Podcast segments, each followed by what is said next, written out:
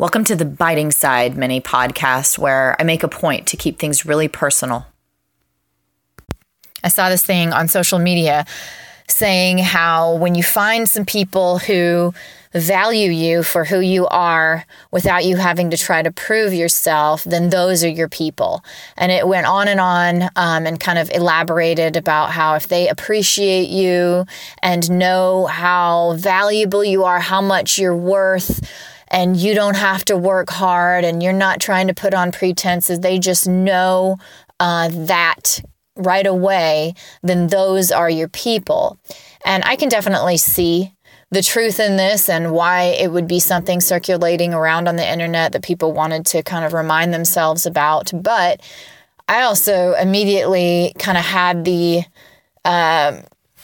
thought, well, that's not true completely, because there have been people in my life who have valued me without me having to try to get their appreciation.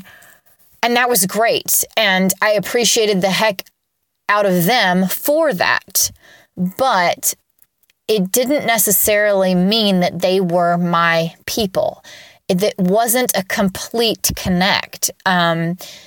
They valued me, and that made me in turn value them because, they are the type of open-hearted people that could see my value or that treated me with value without me having to work for it. But it didn't quite necessarily mean they were my people. And that is just me saying that from a feeling standpoint. They didn't totally feel like my people. There wasn't a complete resonance or same wavelength going on.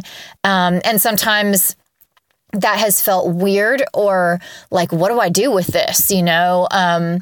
Because of little quotes like that one that was on the internet, because I guess in my mind, I thought, well, if they think I'm great, then they should be my people, right? But they weren't quite. And then it's gone the other way as well. There have been people that I valued. I really saw some worth in them, something I really appreciated, something that I really thought was important.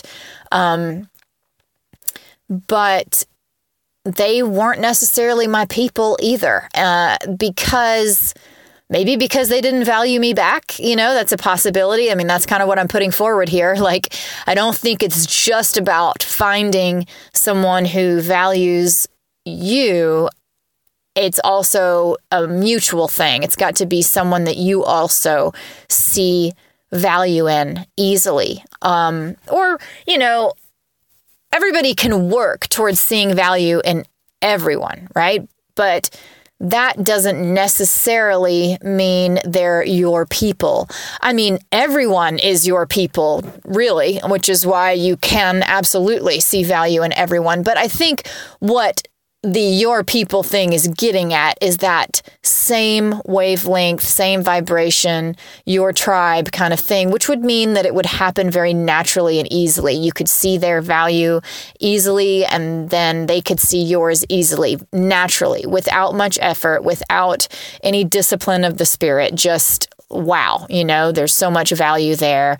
I immediately see and find this person so important, so valuable, so worth my time. There's so much in there that's juicy that I want to have in my life. So I think that's important, that mutuality. And, or at least that's the only thing I can figure out that makes for the true they're your people thing.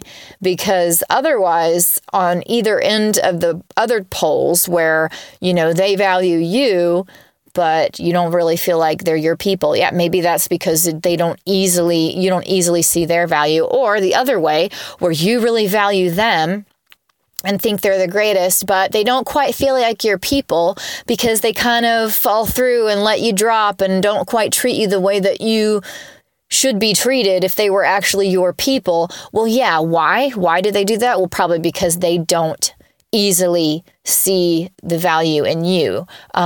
So even though you see the value in them, they don't necessarily see it so quickly and easily. It's not overwhelming to them. So the mutuality is not there. And that's really all. I just wanted to say, like, yeah, I find truth in it. There's lots of truth in it, but it's only about half of it, because the other half is, that not only do these people that are your people need to see you as valuable very easily, but you've got to feel it in return. And then there's your people, which is a harder find, unfortunately. There's another variable in there. It's a little bit harder of a find, but it's findable. It's there. I mean, or you can look at it as an active discipline on purpose. Like, I'm going to be disciplined about opening my heart to seeing value in everybody so that more people can be my people. And I'm going to choose people who are also disciplined. And I'm saying disciplined, but maybe it's just evolved or grown up enough, whatever, to open their hearts and see the value in me. And that will open up possibilities too. So whatever way you want to look at it, I was just mentioning the fact that mutuality seems to be pretty important in this one too. Thank you so much for listening. I've always loved playing with ideas, but usually they just aren't at all what others come up with. So that has made me feel weird for most of my life. But now I'm determined to take what makes me weird and to try to make it useful. So come and check out all the other podcasts and things that we've got going on at weirdisuseful.com.